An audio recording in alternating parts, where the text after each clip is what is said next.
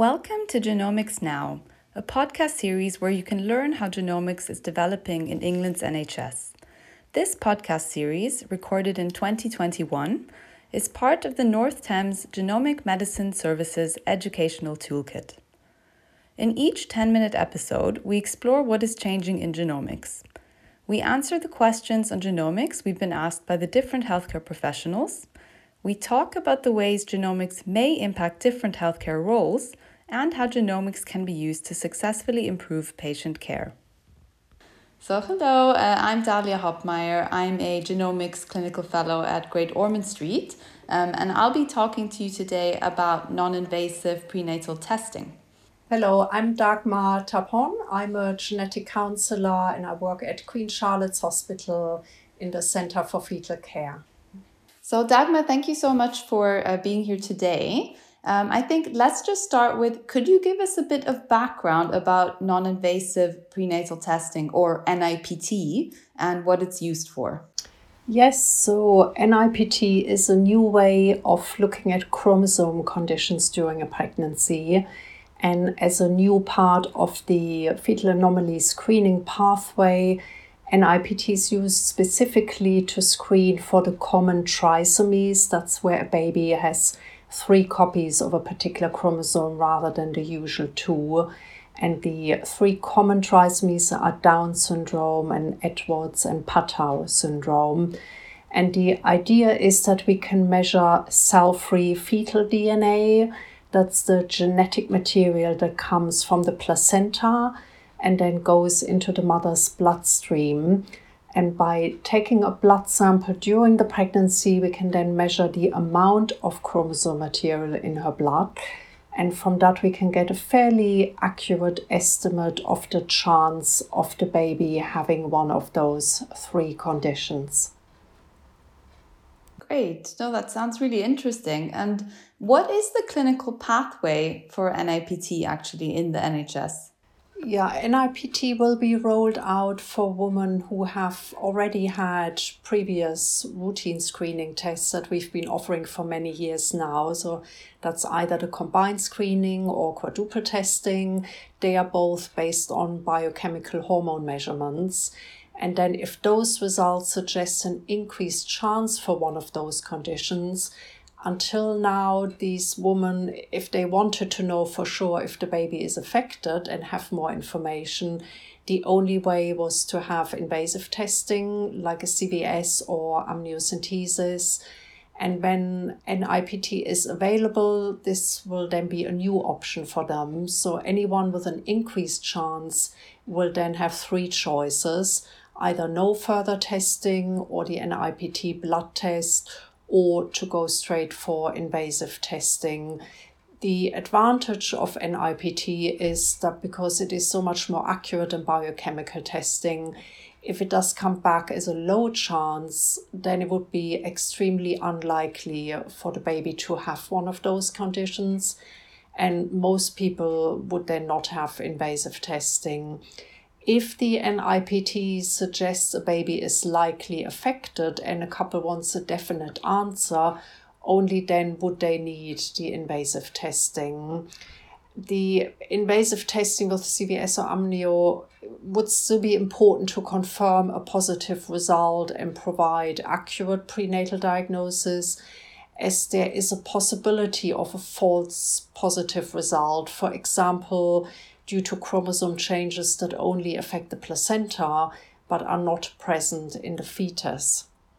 So, in a way, NIPT is an adjunct uh, for those who have a high risk of having a child with one of these conditions. Yes, exactly. So it will be basically be offered to anyone who has a chance between one in two and one in hundred and fifty. So these are the group of people that we sort of label higher chance at the moment. Thank you for that. And what does your typical patient group look like? And what do you think they should know about NIPT? So, I think generally uh, people who choose NIPT are the ones who really want more information about the pregnancy. And it's important that they know it is optional the result is not going to be 100%. So if they really wanted to have a definite answer, they would still need that invasive test, which carries a very small risk of miscarriage. But for many people, that is not acceptable. But it seems that NIPT um, is a lot better at picking up these conditions. So there would be a bit more certainty with regards to that, would you say? NIPT has a higher sensitivity and or detection rate, and it also has a lower false positive rate than the old screening tests like combined screening, meaning that a lot less women will be told there is a high chance when actually the baby does not have the condition. As it is screening, it is still possible to get a false negative result but this happens much less than with the older screening tests. So it's certainly a lot more accurate screening than what we could offer until now. And actually, could you just give me an example of the impact of NIPT? So that could be how it changed routine healthcare, or maybe you have an example of a patient who benefited. Yeah, so from previous research, we know that the rate of invasive tests that we are doing is reduced quite considerably. And because those invasive tests carry that small risk of miscarriage, we're really uh, very positive that it will mean we're putting less pregnancies at risk. And also, I think from a woman's point of view, an invasive test is usually not a very pleasant experience. In my experience, people are quite concerned about the pain as well. And I mean, I think a blood test is much easier to have. And in many units, they cannot offer the specialist invasive test. And because NIPT is a blood test, it would be possible to have that at any local hospital so it will be easier to access and women may not have to travel then. So we are hoping that will help as well.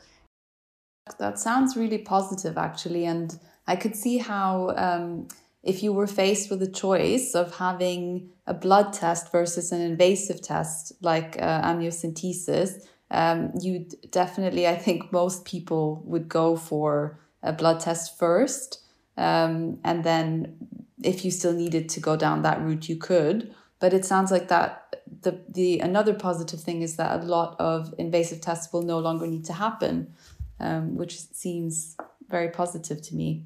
Exactly. So, from the previous research that we have done, certainly women seem to like NIPT, and that is the case particularly for those who've received a higher chance from the first screening test. And you mentioned it is going to be rolled out in the NHS. Do we know when this is going to happen? Yes, so we are quite excited because we've been waiting for a few years and um, we've been told that from the 1st of June, NIPT will be offered on the NHS. So it basically means that anyone who has their screening test from the 1st of June if that then showed a higher chance, then they would have that option of NIPT. And just um, do you know what the approximate turnaround time will be for results? Um, I think it'll probably be around one to two weeks. Sure. Yeah, it sounds like NIPT is just um, a good extra option as well, and that everything that we already use will continue to be used, um, but that this might change the amount, especially of the invasive tests. Yes, that's correct. And so, as this podcast series is called Genomics Now, um, I wanted to ask you where do you see genomics taking NIPT in the future? For the three common trisomies, there is already a lot of data, and we know quite well how accurate NIPT is, which is why it is offered on the NHS in England. Some companies are investigating the use for other conditions, such as rare chromosome conditions and microdeletions. But for the time being, there is very limited data on how accurate this really is, and it is not yet validated or recommended by any formal bodies. In the future, when more data is available, it may be that we can use NIPT to screen for many more conditions. Okay, thank you so much. Um, this has been a really interesting podcast to talk to you about. And before we end, uh, where can we learn more about NIPT? Yes, so there is some a bit of information available already. So, for example, on the Health Education England's genomic education program, there is a little bit on NIPT. Then Public Health England has an e-learning module on NIPT, and on the North Thames Genomic Laboratory Hub, we will have some resources and more information as well. And I can also recommend there is a charity called ARC, Antenatal Results and Choices. Thank you so much. So, thank you so much for talking to us about NIPT. And it will be interesting and exciting to see how the rollout goes and how it changes testing in the future. Thank you very much, Daria. Thank you for listening to this episode of Genomics Now a series of conversations hosted by healthcare professionals of the North Thames Genomic Medicine Service. Our aim is to complement other genomic focused educational tools with bite sized podcasts that explore how clinical genomics is developing in England's NHS. If you have any suggestions for topics you would like us to develop as part of the Genomics Now podcasts, please let us know. Also, we'd love to hear about the episodes you've enjoyed and how they have helped you with training please get in contact with us on the link given with this podcast or tweet us at North Thames GLH. You will find this and other educational resources at the North Thames GLH website.